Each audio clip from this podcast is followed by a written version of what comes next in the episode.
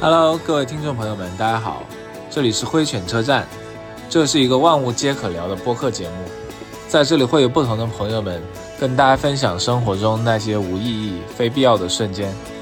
如果有一瞬间能够打动到你，你也可以尝试定位一下我们。现在，让我们一起朴素的发车吧。本期发车的小伙伴有热爱组局的互联网人子墨。有一搭没一搭的潮人小特，还有一个在上海滩漂浮的媒体人刘工。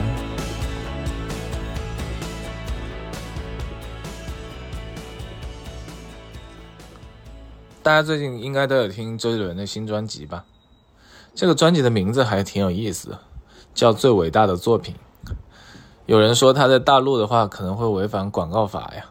据说他这个产品的初衷并不是夸自己，只是。跟以前的一些伟人，包括历史上的一些艺术家做一个跨时空的联动，所以是从这个角度去，可能有有有一个这样一个解读吧。对，可以改成东半球比较厉害的作品，致敬一下罗老师。哈哈哈哎，话说回来，你你们听了这首歌吗？你们感觉怎么样？有没有那味儿了？我听了几遍，就是初听了几遍，觉得觉得是。有多种曲风的这样一种柔和感觉，然后能听到他一些以前就前几张专辑那种比较典型的 hip hop 那种风格，然后也有就是 pop 的一些东西，然后也会有一些这个听到了一些圆舞曲的东西，反正就是他很很传统的周式周式歌曲嘛，大杂烩什么都有一点。我也专门花了一个时间去补了一下周杰伦的新歌。我觉得也是跟小特说的一样，就是感觉特别的周杰伦，对吧？他那个前奏啊，那个钢琴一结束，那个弦乐一响起来，你就觉得哦，是是的，周杰伦来了，周杰伦来了啊！我觉得其实这个感觉整体上来还是很周杰伦的。但你你们有没有感觉他的这些词啊，或者是他散发出这些感觉变得比原来油腻了一些？其实呢。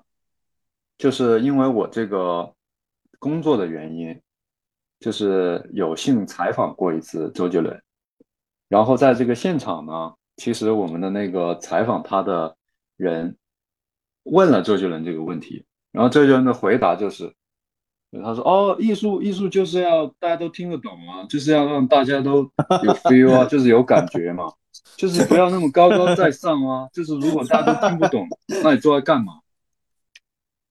他就是这样，他就是这样跟我们解释的。然后他还举了一个例子，他说：“你看我写的那新的歌词里面，割了胸肌给你靠，是不是？这一下子就把那种感觉全部带出来了，就很有 feel 哇！我觉得还是带有他那种，就是没有没有逃没有脱离掉台湾的那个文化的那个圈层的氛围，就是有这种。”痞痞的那种感觉嘛，因为台湾其实早年的那些什么偶像剧过来的一些台词歌词都会有，就是有一些这种味道。然后本身他自己写歌词也不是他擅长的东西，就是如果他的歌词是不是经他人之笔，是他自己写的话，可能就是会有一些经不起推销的东西，像像以前那个呃那个叫什么淘汰里面烫下的句点，那都什么东西嘛？这这也但是也是它本身的一一一一种味道吧。因为为什么我有这种感觉呢？其实我我都还不是从音乐上面有直观的感觉。就前一段时间我去一一家黑胶唱片店，跟我一个朋友，然后那个黑胶唱片店里面有满满一面墙，就是周杰伦的专辑的封面嘛。就你你能明显的感觉到，从第一张专辑从 J 到范特西到叶惠美等等那些专辑的封面都是很漂亮的，但到了最后最近这几张专。都是什么设计，真的很离谱。我就跟我朋友在探讨这个问题，说为什么周杰伦会变成这样。然后，然后其实说的是，周杰伦原来他其实是在一个大公司里面嘛，是索尼还是环球还是什么，就是那个时候其实有专业的团队，他相当于只是一个歌手吧。然后后面他自己做公司之后，相当于他变成老板了，老板的品味大家都懂的，然后他的那群小弟也不敢说逆着他的意，告诉他说这个东西很土，于是他就越来越膨胀了。对他，他就是很很浓厚的这种风格嘛，包括之前那个综艺《周游记》，就是戏称周杰伦和他的马仔们 那个那个节目。我就觉得他，因为因为他在商业上太成功了，所以就是你你知道，就是把他捧到那个地方，所以他不能去做改变。他做一个改变，他的风险太大。他可能说我要去尝试一下别的别的别的感觉的，就是背离我周杰伦那种风格的的话，我感觉就是肯定会流失很多歌迷。但是他跟你说的一样，他作为这么这么大的一个老板，这个如果他在商业上有一点点的闪失。那对于他们整个公司来说都是非常非常大的经济损失，所以他肯定是不敢，对吧？就是就是他这个级别的也变得不是他自己了。对他这个级别的歌手确实是很难有变化。是的，树立了。不过华语音乐，不过我倒是觉得也也也不是坏事吧。反正就是音乐音乐就是保持自自我也不是坏事，就是对于一个。流行流行乐歌手来说，你们小时候会喜欢他的哪些歌？就是从什么时候开始入坑的？还是说其实也就还好？对，可能还是从一些传唱度比较高的歌曲，最开始的那个《可爱女人》，然后到后面《七里香》，嗯，《以父之名》，就是那种街知巷闻，然后所有的那种小卖店、唱片店，包括那种。学校门口各种文具店都会都会反复循环播放，然后小孩子们都能跟着唱的那些歌是是最最容易接近到他的作品的一些渠道。我那个那那时候也是 CD 磁带流行的这个年代，就是从那个时候能够听到很多他脍炙人口的歌。对，其实我自己小时候不是很喜欢周杰伦的，怎么说呢？也不是说不喜欢。就对于我自己而言，其实我有一种叛逆的情感。比如说，大家都喜欢某一个人，我就没有很喜欢。周林、王桃这四个人的巅峰，其实重合度还是蛮高的。我觉得，就是，嗯，周杰伦最火的那几年，然后林俊杰也出来了嘛，然后陶喆、王力宏也都也都有还有一些能打的作品，所以那个时候其实可选的东西还是还是有，并不说一定就是只只听周杰伦嘛，可能每个人有每个人的。爱好都不一样，对，哎，你们那个时候最喜欢谁呀？就是在小时候，可能我们在初中、高中的时候，我是不是比你们要早一点？哈哈哈哈差不多，差不多一个年，差不多吧。我是记得，我是记得那个时候，什么陶喆上那个《快乐大本营》，好像是有这么个事吧？嗯，呃，然后，然后我就第，因为第一次就是在没有任何，就是那个上初中的时候。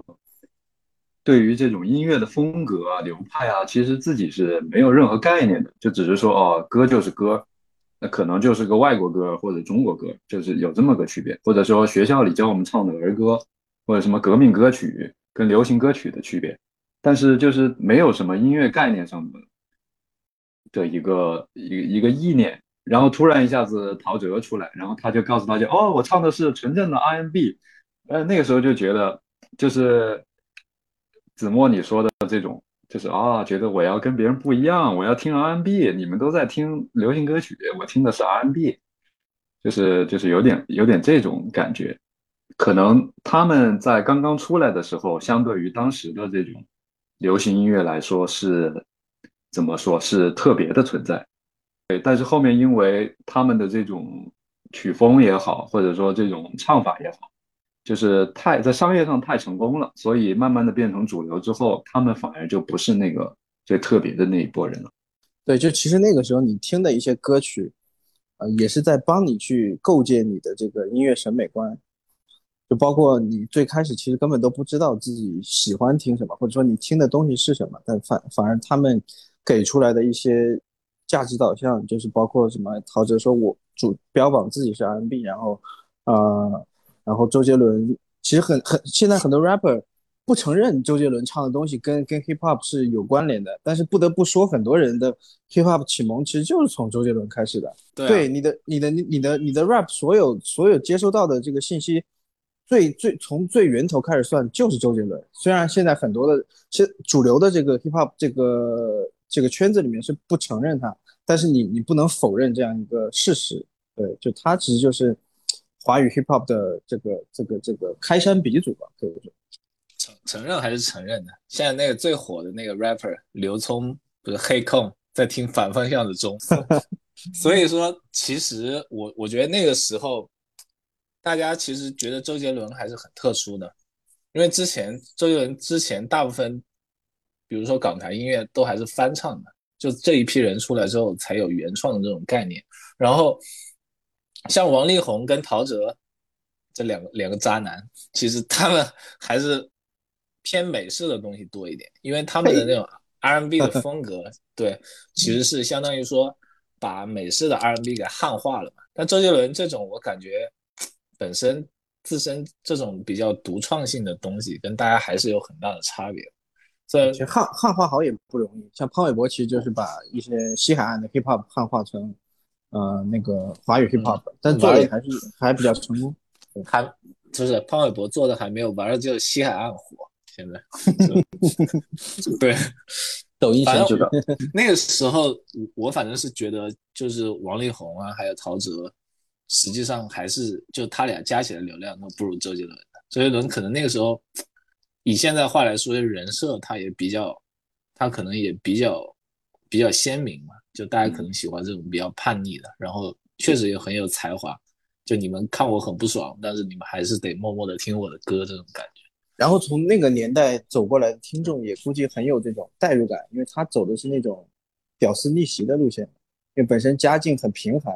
然后靠自己努力，其实虽然最后还是证明是是靠天赋啊，但是告诉大家什么？对，嗯，是靠努力成功啊，就给大家这样一种一种渲染。对，像王力宏那种太精英阶层了，我感觉他就是所有都都是九十分一百分的人，所以他现在塌房了，大家还挺开心。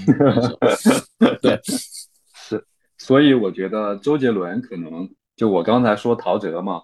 就是你在听了陶喆的前两张专辑之后，然后突然周杰伦出来，你觉得哦，周杰伦可能相对陶喆来说，他又是一个很特别的存在，他就是比陶喆和王力宏更叛逆。那王力宏出来，他可能还有一点点偶像成分在里面，就是他的那种形象啊，然后他的那个，包括公司去打造他的那个方向啊，都不是那种纯歌手的感觉。然后这个时候周杰伦出来。大家就觉得哦，就跟小特说的一样，他又不是科班出身，然后他的音乐好像又更天马行空一些。我是感觉他前面的专辑确实是很划时代，包括他就是那个那个他上一个节目的时候，刘欢也是点评他，就是在他之前没有人是这么做音乐的，就是在华语音乐的这个这个范围里，没有人是这么做音乐的，所以他这个独一份就是。也是造成了他当时这么火的原因。当时好像是我爸就发出过这种感叹，说：“哎，这现在的年轻人喜欢的偶像，怎么眼睛都这么小？”我觉得还挺有意思的。就是大人的那个视角里面，他们可能觉得作为一个歌手，他们那个年代的歌手，你想要达到一个红遍大街小巷的这样一个级别，那至少是得像毛宁那样，对吧？长得白白净净的。对吧？对，穿着穿着那衬衬头头的一个一个一个帅小伙的一个形象。在在在这里，我要跟广大的年轻朋友科普一下，毛宁这个人是上世纪八九十年代的一个 idol。对，可能我们的粉丝比较年轻，他不太明白这个毛宁是谁。这个叔叔有点老了，大家无视他。和这个和这个杨钰莹并称九十年代的金童玉女啊。呃，对，杨钰莹也科普一下，她还上过《乘风破浪的姐姐 》。然后我觉得父辈可能对周杰伦早期的批判，还有一个层面就是对他音乐风格的不理解，就特别是在那个双截棍最鼎盛的时候，大家就是长辈那一辈觉得不能理解这唱的是什么东西，就是还是不能，只能接受。很狭隘的这种传统的流行曲风，除了之外，除这除此之外的东西，可能就是他们没办法去接受的。我我其实觉得周杰伦在这一点上面还是挺厉害的，就是说，就粉他的那些粉丝们，就一开始他的爸妈都是不听的，但周杰伦后面出了《青花瓷》啊，那些《千里之外》那些歌，基本上爸妈这一辈的人也会听的，就搞着搞着后面就会觉得，就会觉得自己的偶像很争气这种感觉。就是说，我觉得还是得写，还是得写我们眼里所认为的那些俗歌了。就是要去争取大家的喜欢的话，就是得还是得把那些他们喜欢的风格去糅合到自己的歌里面。是的，是的。但是周杰伦后后面的 CP 都是什么宋祖英、费玉清那些人，他还是想了一点办法的，就是按照产品界的理论上是扩大用户圈层。这种方式，对，不能局限于我的用户圈层，就是这一批年轻人，抓住了基本盘，更大的基本盘。对，但是我反我我觉得，我觉得他可能自己没有这个意识，你们有没有这个感觉哈？就他拉着什么费玉清、什么宋祖英去去那个，他不是一个呃公关团队去帮他操作的一个结果，而是说他觉得哦，费玉清很屌啊，我跟费玉清一起唱一首歌，就就就就这种感觉，他可能就。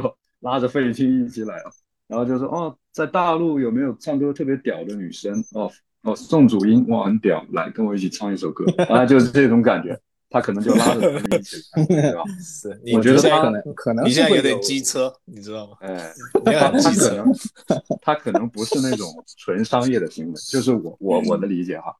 其实周杰伦同时期还有很多闪现的艺人跟歌手，就那段时间其实。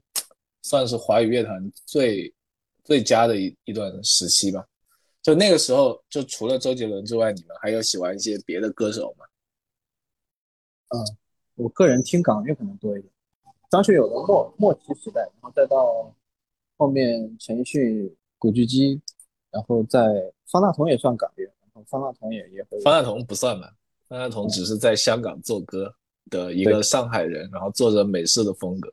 我的话，反正周杰伦前两张专辑我是特别特别喜欢，就是那个时候听磁带、听 CD，一直听一直听。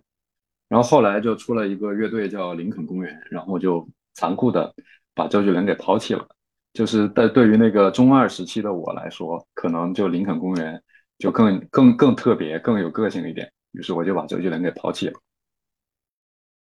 哎，这个挺有意思的。就比如说，我们小时候肯定大部分都是听中文歌嘛，但长大的、长着长着，可能到了一定的阶段，我们开始听国外的。因为我自己的话，小时候也是听这些华语乐手的，比如说像周杰伦、陶喆、Tank 这些，我都是比较喜欢的。到苏打绿、方大同等等，音乐就不局限于 Pop 这个领域了。然后再再到后面，比比如说喜欢音摇嘛。到了我差不多十七八岁的时候，后面再到上大学的时候，所以实际上像 Oasis 啊，对，然后 Radiohead 这些开始接触了之后，就觉得可能它的比较高级嘛。事事实上也不是这样子，就是可能会听音乐的风格会发生了一些转变，然后到现在基本上不听流行歌曲了，就会以摇滚乐再加可能带一部分的 EDM。再加嘻哈都有涉猎一点，就你们现在觉得听音风格这个事情，在你的比如说十五岁再到二十岁之间会有什么很大的一些改变吗？我觉得现在其实环境还是好，然后现在音中做的这种细分细分领域的这个，呃各个领域的这个音中都有自己都有比较代表性的东西，就是除了流行之外，大家还是其实是有很多的选择，通过不管你是看节目也好听。平时就是这种闲来没事听听那种私人的 FM 也好，就可有很多很多各种各样的这种方式可以接触到，呃，你可能想听的音乐。对，小时候就是，我觉得这个转变是因为小时候在上初中，比如说十十四五岁那种特别中二、精力特别充充沛的时候，就是周杰伦的第一张专辑里的那种什么《印第安老斑鸠》这种歌。它可以承载我的这种 中二和充精力的充沛，然后到后面我就觉得啊，变成这种或者说别人的音乐就是这种软绵绵的流行歌曲，它它不足以支撑起那个那种走在就是正常走在路上都恨不得打几个滚的那种那种那种旺盛的精力了。这个时候，所以才哎有了一个这种摇滚乐啊，这种更急更躁的一个东西。会让你觉得更喜欢。我觉得子墨应该也是这种感觉。对，其实我自己就是感觉，就原来的那些音乐，它越来越无聊了，所以说就一直在追求，可能会听一些比较不一样的一些东西。对，因为因为这个流行音乐，它和摇滚音乐，它其实在这个风在在音乐性上，它其实是没有什么高低之分的，对吧？但你不能说流行流行音乐就不行，摇滚乐就是好。但这我觉得这个你谈不上，无论如何都谈不上，因为。不管怎么说，流行音乐它都是商业价值特别高，所以它的那个制作都是特别特别精良的。那相反，摇滚乐就很粗糙。嗯，但是呢，你换一个角度来说，流行音乐它是一个非常商业的行为，它是一个呃以商业盈利为目的去制作音乐的这样的一个行为。呃，摇滚乐它就是出于乐手也好，歌手也好，他的这种主观的情感表达，所以你会觉得，哎。摇滚乐会特别一点，即使它粗糙一点。刘工之前听说你还组过乐队啊？这个这个 经历我其实挺好奇的，因为我在大学的时候也有人找我组乐队，然后我就随便玩了一下。你们还是真的跑过场子那种，对吧？那你在乐队里是什么位置？我就是主唱加简单的 keyboard，弹几个音的那种。那你那你其实跟我很像，就是我是那个。乐队里面滥竽充数的那个，就是那个信手枪乐队的贝斯手，就是根本就不会弹琴，站在站在上面胳膊上挂了一把琴，装装样子而已。哎，乐队里面还真的会有这种吗？这种战战术弹琴的这种人？这长得帅啊，摆在那里就是就是粉丝基础就来了呀。有。呃，有确实是有，但是不多。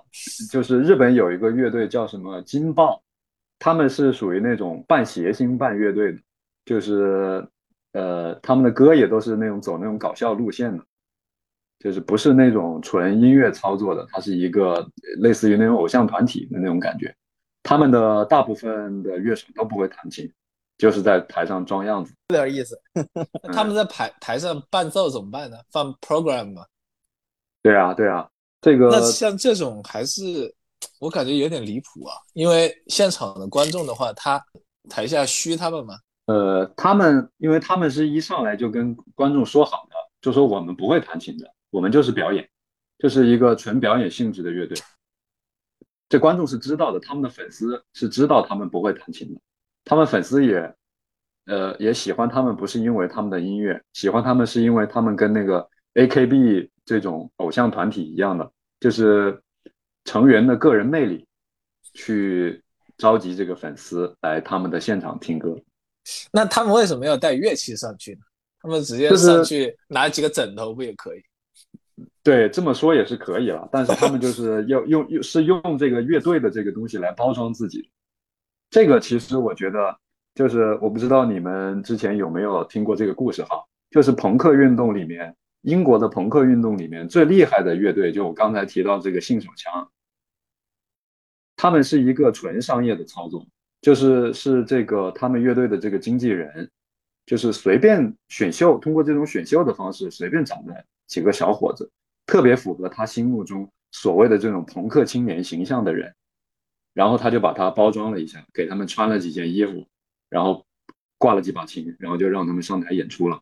他那个贝斯手。是真的不会弹琴，所以所以你看这个朋克运动的这个最最代表性的这个乐队，其实跟我觉得哈，就某种方面来说，跟这个日本的这个谐星乐队是差不多的。它就是从头到尾是一个商业操作，是一种偶像团体的这种感觉。这个真的长见识了，之前从来没听说过。对，新手枪还是挺挺出名的。所以，所以我就是那个抱着琴滥竽充数的那个。你你真的一点都不会弹，还是说上去你弹不弹？首先，你那你那部分是 program 还是自己弹的？没有没有，开玩笑开玩笑，弹还是会弹的。因为我弹贝斯就是比较相对来说比较简单的，就我的技术跟我乐队的其他队友比起来是非常非常差的，所以我基本上就是就是一个滥竽充数的。没事，贝斯这个乐器本身就是个滥竽充数的乐器。危险。背着背背着的背着的乐器，对，你不能这么说啊！你怎么能这么说呢？真是的，贝斯贝斯贝斯烂梗，贝斯经典笑话。这是大家对于这个音乐不了解。其实很多好的乐队的贝的的这个灵魂人物都是贝斯手，比如说披头士，是吧？开玩笑的，刚开玩笑的。我很尊重贝斯手，毕竟我们我的最喜欢的乐队万青，它的核心也是贝斯手。我们当时做乐队，其实就。还挺有意思的，因为就是当时是从学校里面校园乐队开始，然后呢，最开始就是在学校里面做乐队，然后就做一些当时最火的那种风格的翻唱，就是当时最火的就是流行朋克。我们上大学，哎，你们翻唱过流行朋克是哪一种啊？大张伟吗？就是艾薇儿，然后什么 Green Day 这种。艾薇儿的歌还不如大张伟。不要被骂。危险发言，危险发言，危险发言。Green Day 还可以，毕竟乔布斯最爱。然后，然后呢？因为我个人其实比较喜欢金属风格的多一点。然后就因为这种学校乐队之间的交流，就跟我们后来就是主要做的那个乐队的那些朋友搭上线了。然后他们就说，然后那些朋友都是那种。呃，音乐科班出身的，什么钢琴十级呀、小大提琴十级呀，顺道出来做做乐队、弹弹吉他、弹弹弦子啊，这种人，所以我就刚好混在他们里面，滥竽充数。那你们是发过歌，还是说一直在做翻唱这个事情，还是说跑过一些场子？后来跟他们一起做了之后，就是自己做原创，因为他们因为。主要是我们乐队的那个键盘手啊、吉他手啊，他们都有，因为他们都音乐素质特别高嘛，所以他们做原创对于他们来说不是什么难的事情。然后我们像我就是参与其中，比如说我去，呃，写一写自己的那个乐器的部分，然后跟那个音乐最后我们合出来之后，对于针对那个音乐的一首歌的这个整体提提意见这种。就是一种常规的乐队的流程吧。那你们但是都是有发过歌吗？嗯，都是地下的这种叫啥？就是嗯自己录着好玩的，连独立发行都算不上，就是没有没有像那种独立发行，就是我是正规出版物这种，就是自己在网上在豆瓣啊这种自己录了之后自己发。你们应该写写一首歌，然后发到网易云。配一点忧伤的文字，然后就把以前如果还还有 demo 还在的话，直接对直接那个这个 fine tune 一下就可以发上去了。但我们做的这个风格呢，它比较的比较的黑暗，比较的那个 比较的燥。嗯，其实我根据这个自己的这个经历哈，一直都很想有一个段子，就是就是有一个哥们儿跟。跟朋友说，其实跟跟他的同事说，然后说啊，我以前是做乐队的。他们的他的同事就很好奇，说啊，你以前是做乐队的呀？哎呀，你做乐队的都好酷啊！你赶紧上台跟我们表演一个，就是像我们小朋友表演节目那样，拱他上台去表演节目。结果哪知道他是一个那种黑暗金属、死亡金属乐队的，然后在台上表演了之后，下面就鸦雀无声。我觉得这个就是。对，大家对这这个这个的我们做的那种风格的认知，为了养活自己，也也有在外面唱歌，做做做就是偏商业一点的乐队，就是跑那种嗯，反正主要是酒吧吧，唱一些口水歌那种。哎，酒吧这种，对对对，哪一种音乐它在酒吧最受欢迎？主要我觉得还是口水歌吧。我最近口水歌这几年你你最近去比较多，你去酒吧比较多。那成都太多了，然后有时候客户他也想去，然后就陪着去，然后有时候去那种朋友朋友不不正经，呃，都有都有哦，都有，好吧，就不正经的不正经的也唱口水歌吗？因为酒吧的这个他的这个受众还是很参差不齐，可能那种社会大哥还是会多一些，然后真正意义上那种喜欢去蹦、喜欢去玩的那种年轻人，可能。可能会去那种比较纯粹的一些一些，比如现在现在 hip hop 那种吧比较火还有就是那种很纯粹的，就是蹦的地方，像什么，呃，成都有一个霓虹跳舞俱乐部，然后就进去就是跳，什么也没有，酒酒都很少，就进去就是蹦，就叫人家人家的那个定位就叫五十块钱门票进去干跳舞俱乐部，就就直接就是蹦，酒都没有，下次下次连音乐都没有，进去就是蹦，一群人就我觉得抱着蹦好。我们以前的那种那种舞厅里面不就这样吗？就是你花很少的钱，然后进去就有音乐给你蹦，然后你也不用喝酒，不用那，这是一种纯粹的放松。给各位的年轻朋友们科普一下，什么叫舞厅？舞厅是发源于上世纪八九十年代的，可以进去跟别人跳舞的一个社交场所。大家可以去看一下一部电影叫《白日焰火》，里面的廖凡他就经常出入这种舞厅这样的场所啊。我们就像你的眼睛，我们。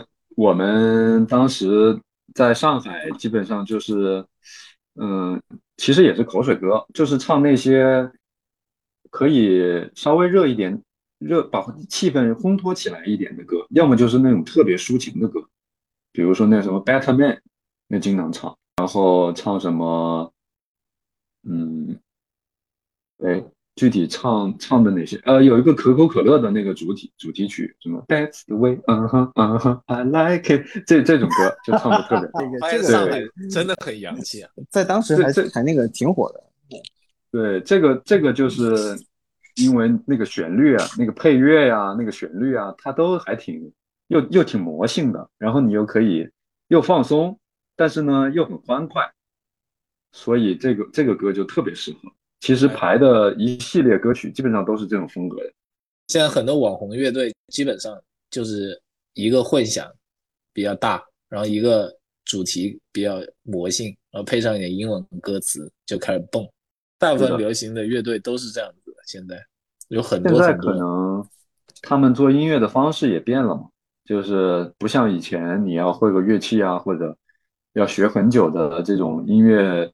理论基础啊，你可能才会去尝试自己创作。他现在创作的门槛变低了，就是你哪怕你是做 DJ，你是拿别人的音乐作为乐器来创作的，也是可以的嘛。所以我觉得对于他们来说，音乐就更加的紧凑，更加的短平快了。对，酒吧在深圳这边还会有一些就是非常垂类的酒吧，比如说爵士乐的酒吧等等。我我去过一两次，我觉得感觉还不错，对，但是实际上大部分的人，你应该解释一下什么叫垂类。哦，垂类，我给给各位听友们解释一下，在我们互联网领域，垂泪垂泪嘛，就是形容一个女生她就是要哭不哭，那个泪水刚刚滴下来的那种感觉叫垂泪。扣钱了，扣钱了，扣钱了，哎，扣钱扣钱。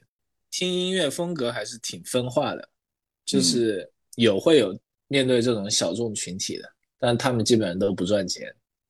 对大众的那种，就是一些非常流行的、非常非常网红的那些乐队，现在都贼贵，一个门票像 Live House 门票简直离谱了。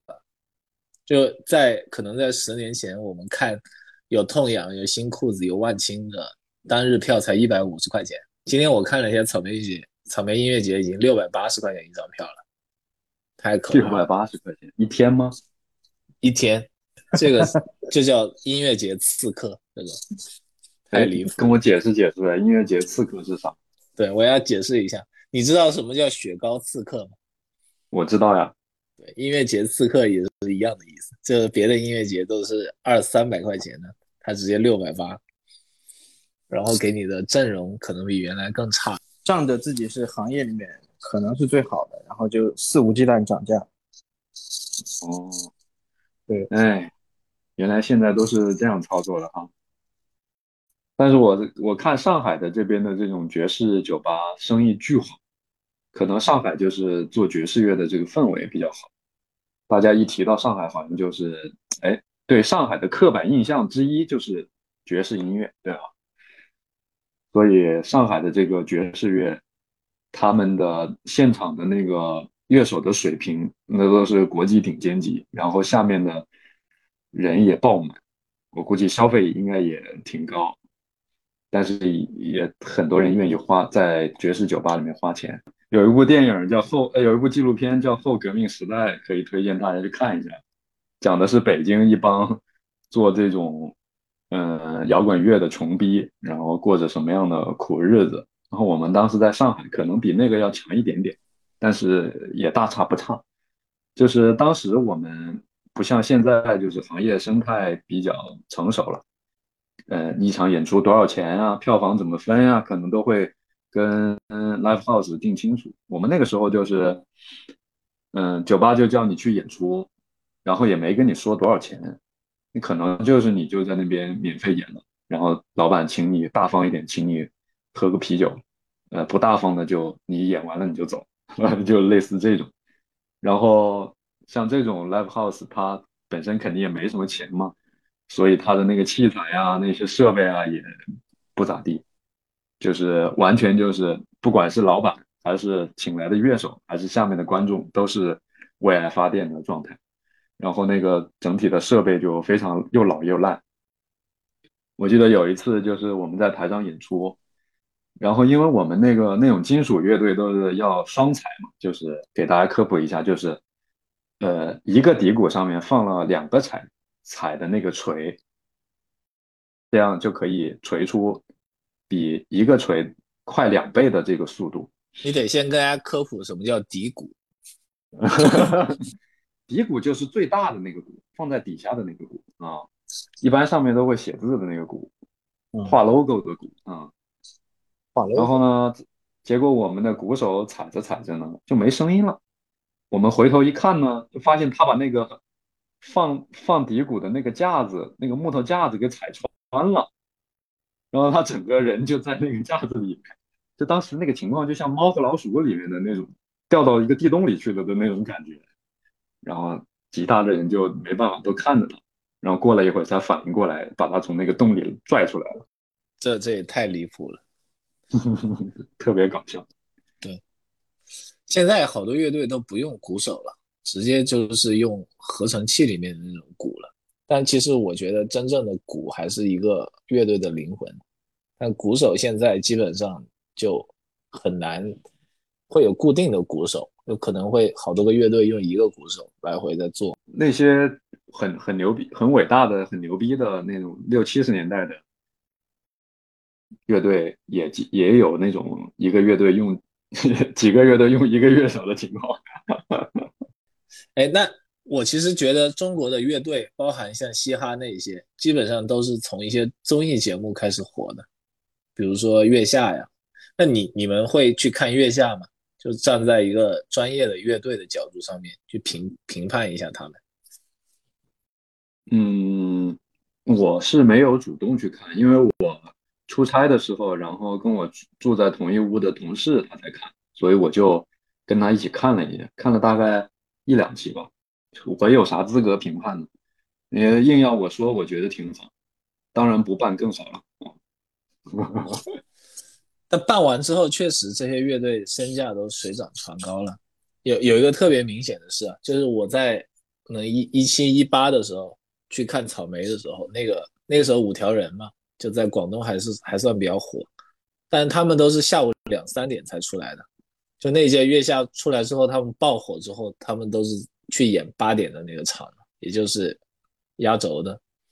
对，所以我觉得有一些像这种五条人这种本身是一些在地域里面比较火的，他需要通过一下这样的节目，让大家都认识他们，其实还是很有才华的。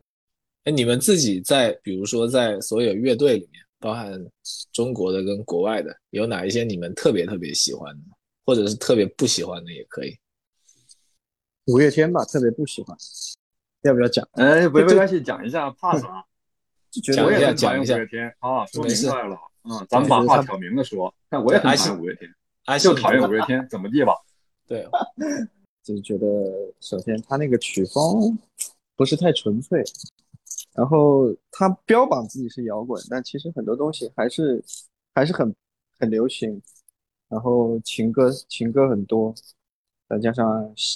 信本身自己的一些问题，就首先他，嗯，可能就很多摇摇滚乐手，呃，摇滚主唱都有这个问题，就是其实唱功并不太好，然后唱歌主要靠喊，对，就是气息啊，包括各方面的把握都都比较差嘛，就是纯靠吃天赋，然后唱出来的那种声音是没有什么质感。好的，那我们最后的一期节目就到此为止，谢谢大家的收听啊！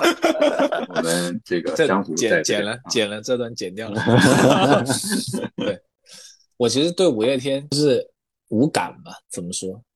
对，就那个年代喜欢五月天的人也挺多，但我我觉得他们身上还是挺阳光、挺正能量的。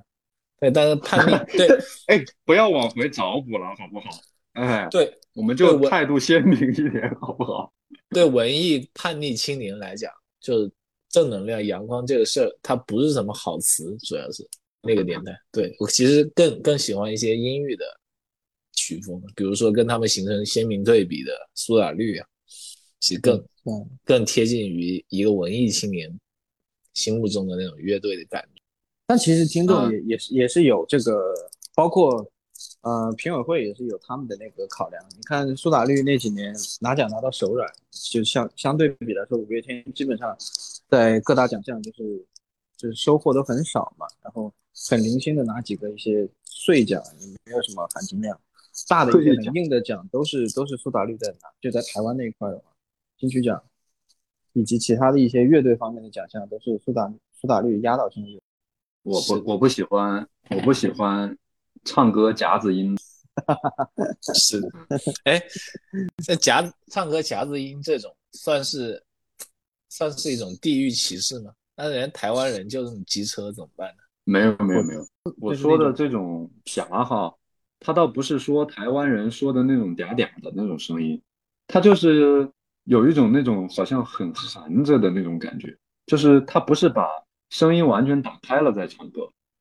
就是那种挤挤压声带，让自己的声音变变尖，对，就是这个意思，就是让声音变得很，哎，那种我不知道该怎么形容，对，纤细一点，然后听起来，就是听起来就会让你觉得娇柔造作，哈，没有没有没有，听起来让你，对，反正我是不喜欢这个，我觉得台湾好像也就五月天这么唱歌，日本有很多偶像偶像歌手是夹子音唱歌，就让我觉得特别的。不不不难受。我的那个夹子音是说，就是声音憋着，就是一种要把自己的声音搞得很青春，很那种，呃，怎么说，就是一种很少年感很足的那种憋着唱的那种唱腔，叫夹子音。比如说明白明白这个意思，很多男歌手都是那么唱歌，我我就特别。特别特别不能听的就是那些日本歌曲，就是完全不行，就只要他一开口，马上关掉的那种。那林宥嘉算夹子音吗？还好，就是没有那么夹，有一点，有一点，有一点。听你这么一说，是有一点。听你一说，是有点印象。你还说他的歌词，你还说他是夹子音。听你这么一说，他是有一点夹了，但是他他他，我觉得还。在勉强可以接受的范围之内，就如果你夹到五月天那种就不太行了。那王心凌是夹夹子音吗？那说实话，王心凌哈就发一个一个危险发言，就是虽然我也是一个中年男人，但是对王心凌是完全没有任何感觉。还可以啊，人那走的就是夹的路，夹的路线，他不夹就没人喜欢他了。对，对不起，虽然我身边有很多五月天的粉丝，但是我要向大家说一声对不起，我是真的不喜欢。他他们的歌我倒觉得写的都还可以啊，但是这唱的我真的不喜欢。嗯，我觉得没有没有任何一个摇滚乐队会去唱一二三牵着手四五六。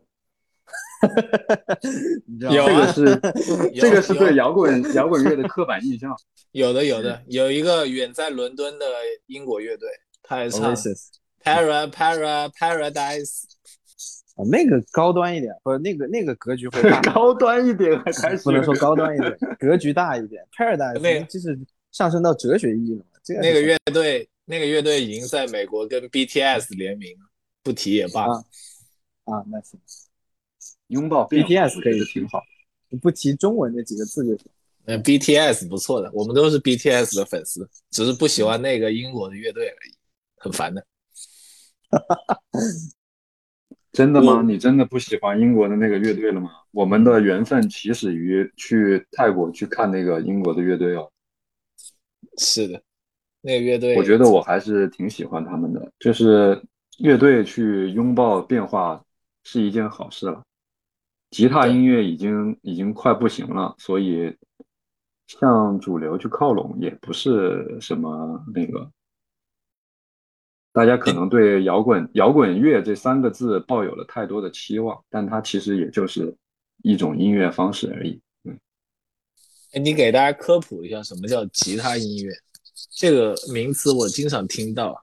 嗯，这就是以吉他为主的音乐啊，吉他作为配乐啊，就是当时比较比较成为主流音乐的这种，嗯，叫什么？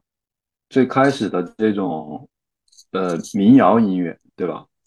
然后像猫王他们那种叫什么 rockabilly 山呃乡村摇滚，然后后来的摇滚乐，呃布鲁斯，然后甚至到后面的这个这些音乐，就是我觉得一直到到嘻哈音乐为主流之前吧，其实都是吉他音乐为主的，就是你包括你看九十年代初，甚至迈克杰克逊，别人。大家都说迈克杰克逊是流行之王，但是他有很多音乐都是吉他为主主的。你去听他的歌，我觉得迈克杰克逊他的歌有点偏 funk，对这种类型的，他的很多编曲还是偏的很满的，基本上有很多比较偏 funk 或者 house 那种舞曲的，很适合大家去跳。非常对。就是因为他们迈克杰克逊那个年代是黑，就是黑人的新的音乐方式，就是这个 funk 和这个什么雷鬼啊这些其他的这种音乐重新登上历史舞台，跟白人的音乐结合的这个时代，是摇滚乐慢慢向流行音乐演变的那个时代。所以它里面有很多一个冷知识，你不喜欢的王心凌，大部分的曲风也是雷鬼。对，其实我很喜欢音摇的一点，就是他们非常洗脑的那个吉他的吉他的曲子，就好像有一个单词叫 riff 嘛，就是一直重复的一些段落，让大家非常的抓耳那种感觉。比如说我，我其实最喜欢的乐队就是 Oasis 嘛，对，英国小盘尼西林嘛，对他们的乐队做的那些，这个是今天最危险的发言，我跟你说。哎呀，这个是月下的一个梗啦。对，如果大家想知道什么是吉他的 riff，大家就听我们播客开头的那一段旋律，那个非常的好听。嗯，我们继续聊这个大家小时候听的音乐吧。到一五年左右，就是开始听嘻哈。一方面是觉得那个特别带劲儿。一五一六年的时候来到成都，然后刚好那个时候国内的这个。嘻哈的嘻哈音乐开始发展，然后刚好这边也是比较前沿、比较先锋的一个地带，算是通过节目培养起来自己这个听嘻哈的兴趣，然后在这边又能够去找到这个土壤，然后去去线下去听一些他们很小范围的一些呃这个在酒吧里的一些说唱，然后能够看着一些 underground 的一些歌手，慢慢的、慢慢的把自己的作品带出来，然后带到那个主流的视野。你觉得还蛮不错的，就给人的体验很好。因为那个时候，成都这边的说唱还是只有一个一个小团体嘛，叫海尔兄弟。然后整个 CDC 成都集团逐渐带起来，到现在整个在在国际上都都有一定的这个话语权。然后作为一个粉丝，然后看着他们的成长，然后对他们圈内的一些不管是 beef 也好啊，然后一些很有故事性的一些经历也好。然后能够能够津津乐道的话，我觉得整个来说体验体验是不错的。就是除了音乐本身，然后他们带来的一些故事，包括对这个整个嘻哈文化的延展，都是蛮不错的。我觉得，呃，喜欢这一部分、喜欢这个文化的人，是真正接触进去的话，还是能够获得很很棒的一些体验。当时当时几年前在日本出差。我们说就跟就跟吃饭的时候就跟隔壁桌的那个日本人聊天，然后那个日本人就说你们是哪里来来的？你们就说我们是中中国来，然然后那个日本人就开始说啊，Made in China，Made in China，就是他们的那一首歌是非常非常的火，火到全世界都知道 Made in China 这这这个这个洗脑的这一段。其实我一开始对嘻哈是有偏见的，就我觉得这个就是马思唯写的，就是 CBC 这边的，就是精神领袖。其实我一开始对嘻哈是有有一点偏见的。对我，我觉得，比如说上网网上五块钱买个 beats，在家拿个麦克风就能录，感觉它就不是一个正常的音乐。当时是这么觉得的。对，那后面的话，实际上后面实际上听了很多，比如说国外的，像侃爷嘛，对，然后还有 Kendrick Lamar 嘛，其实还是比较有一些个人的风格，再加上他们其实做的 beats 也没有那么的简单。也不是说随便一个人，比如周杰伦花个五分钟啊，周杰伦花个五分钟确实能做出来。在这个过程中，就觉得后面的一些大家有有一些是玩玩 flow 的，玩节奏的嘛，也有一些是玩那些内核的，或者是那种文字类的嘛，想表达自己的。其实也不是说嘻哈就一定是鄙视链的最下游，能听进去还是也还是蛮不错的。但是我们听歌的时候，不应该是嘻哈就是最最独特、最酷、最叛逆的、最代表能很叛逆的那个年代吗？就是包括像林肯公园，他们其实也是严格意义上来说也是嘻哈音乐了。就是他们当时的那种很火的，什么林肯公园、软饼干这种特别新金属这种风格。就现在有那种乐评人会说，新金属是全世界最垃圾的音乐风格，因为它代表了吉他音乐的全面溃败。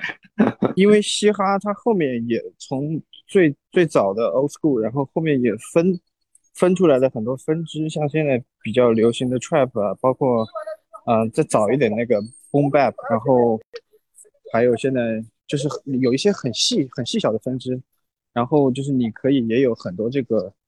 呃，根据你根据你的自己的听感，然后去去选择自己喜欢的歌手，就是每一个细分支里面都有都有一两个做的比较有代表性、比较典型的歌手。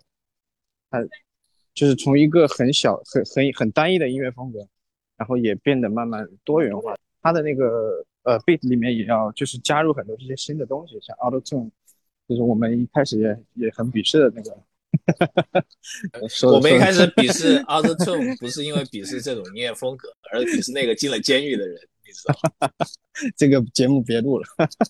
除了 Trap 之外，还有就是 Boom Bap，就是相当于是呃 Trap 往回倒一点，就是它有 Trap 的一些东西在里面，然后它也有也有呃就是 Old School 的那种对词对押韵的一些很严格的这个追求，就是它既有。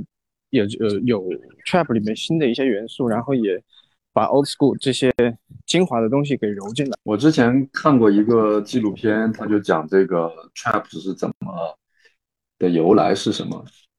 他就是当时好像有一个很有名的一个嘻哈歌手，他写了一首歌叫《范思哲》，就是那个瓦萨奇。然后他在这个歌里面，他就不停的用这个三连音去强调这个瓦萨奇、瓦萨奇、瓦萨奇、瓦萨奇。然后后来就很多歌手觉得哦还可以这样，因为以前的那种嘻哈的，它基本上都是那种就是二分音符嘛，就哒哒哒哒哒哒哒哒哒哒哒哒哒哒都是这种，然后突然变成这种三哒哒哒哒哒哒哒哒哒哒哒哒哒哒哒，就会觉得哎有一个节奏上的变化，所以大家都都用这种方式开始写。这个音乐形式很适合打广告啊，这跟恒源祥有什么区别？恒源祥，恒源祥，恒源祥，恒源祥。还有就是之前那个台湾那边蛋堡带起来的那种 Jazz Hip Hop，也可以叫这个旋律说唱嘛。然后就是比较比较 chill 的那种风格，就是它跟跟 Pop 也有一有一些柔和，就是它能听起来有一点接近于流行音乐的曲风，但是它又有那种很很强的这种 Hip Hop 的节奏在里面。后面现现在最近又有一个。台湾的女歌手在做这种风格，我忘了叫什么，哦，叫陈陈贤静还陈陈静贤，做这种风格做的也还可以，感觉台湾好像比较适合搞搞这搞这这种风格。这个风格其实我自己还挺喜欢的，就是我我我前几年就是说一开始不听嘻哈，然后就通过这种风格入坑，实际上是那个 Johnny J 嘛，Johnny，对，Johnny J 就是这种风格的。我觉得整体而言非常的轻松，然后他写的词也还也很不错。他的词可能比较比较比较有那个比较尖锐嘛，然后可能会可能会那个动动掉很多人的蛋糕，然后。针指向性、针对性也特别强。我们前去年去采访那个小老虎，因为我我我是基本上不听那个嘻哈的那个的，但是去采访那个小老虎，觉得哎这个人特别有意思，然后他就一直跟我们聊，嗯，然后他就说这个嘻哈是一种，就是可能最原始、最能表达你感情，然后门槛也最低的一种音乐形式，因为你人。就是会说话、会表达是一种人的天性，是是人的一部分。所以他之前做过一个跟嘻哈有关的，我感觉是一种艺术项目了。就是他会叫台下的那个观听众、观众上来上台来，然后把你现在当下最想说的东西说出来，不要去管什么这个东西有什么节奏啊或者怎么样，就一股脑的把它说出来，然后尽量的去有自己的这种。律动在里面，然后就做了一个一个一个一个，我觉得他那个特别有意思。然后就有一个观众上来了，来了一首淡黄的长裙，蓬松的头发，是吧？他这个嘻哈终究它是一个还是很市井、很那个街头的一个文化。就之前，呃，美国美国那边的东西海岸各有他们的一种那个叫什么叫匪帮说唱嘛，也是一种风格。但它这个风格没有具体的这种定义，就是说一定要是在节奏上是是什么样的什么样的鼓点，什么样的这个旋律，然后它定义这种风格主要是靠它的歌词特别的碎，呃，街头的语言就会用到一些很多的脏话呀，包括他们黑人黑人亚文化圈层里面用到的一些术语，这个好像没有怎么最终流入到华语华语嘻哈当中，可能川渝这边的。小混混说唱会有会有一些，就像盖一开始没有没有走到地上之前，他的那些那些那些像人们后来所戏称的那种山歌说唱，可能里面也会有一些这种匪帮的东西在里面。我很喜欢没有成名之前的盖，当时他做的那些东西虽然很粗糙啊，但其实是给我有一种感觉啊，就像那种专门拍农村戏的导演，你们知道吗？就拍出他做出来的音乐啊，跟他表达出来的那种东西特别底层。导演小特，很朴实，对，很朴实，很真实，也很底层，对。就现在他有钱了，再搞出来那些东西就不纯粹了，就不是盖。哎，你们现在还会去听新歌吗？我感觉其实我们大部分聊的还是我们，比如说在二十五岁之前听的那些歌。就现在，比如说再过了几年之后，大家。现在还会听一些这些新歌吗？其实是会的，但是我觉得没有那种很强的目的性，就可能可能活在大数据里，就是点开那种音乐 APP，然后它会有一个每日推荐，然后有什么今日 FM，就是它会根据你过往的这个收听习惯去给你推荐嘛，就你听的可能还是你你本身跟你以前喜欢听的歌是有一些关联。就完全有目的性的去找歌可能会比较少。哎，你刚才说到那个大数据找歌，我想问一下这个互联网人士哈，就我感觉这个网易云音乐它给我找的那个歌特别的烂。它它之前就是我之前在用那个虾米音乐，并且是刚刚出现虾米音乐刚刚出来的时候，我用那个虾米音乐的每日推荐，我感觉都特别的好。就是我甚至都没有给他提供什么我的数据作为范本，就是。我我也没有收藏什么歌，也平时也没有去着重听某个固定的风格、某个固定的乐队，但他他我感觉他给我推荐的那些歌我都还挺喜欢的。但现在网易云音乐给我推的就是那些特别特别，要么就是特别特别，呃，怎么说，就特别俗，就那种口水歌，就一个乐队的那种代表曲，就那种可能这个乐队自己都不愿意演出演的那些歌。就是像 Radiohead 的那个 Creep，他就一直给我推荐，我都恨不，虽然我没有那么讨厌这首歌，但是由于他给我推荐的时间太长了，推推荐的次数太多了，所以我都恨不得把这首歌点那个不感兴趣了，让他不要给我推荐。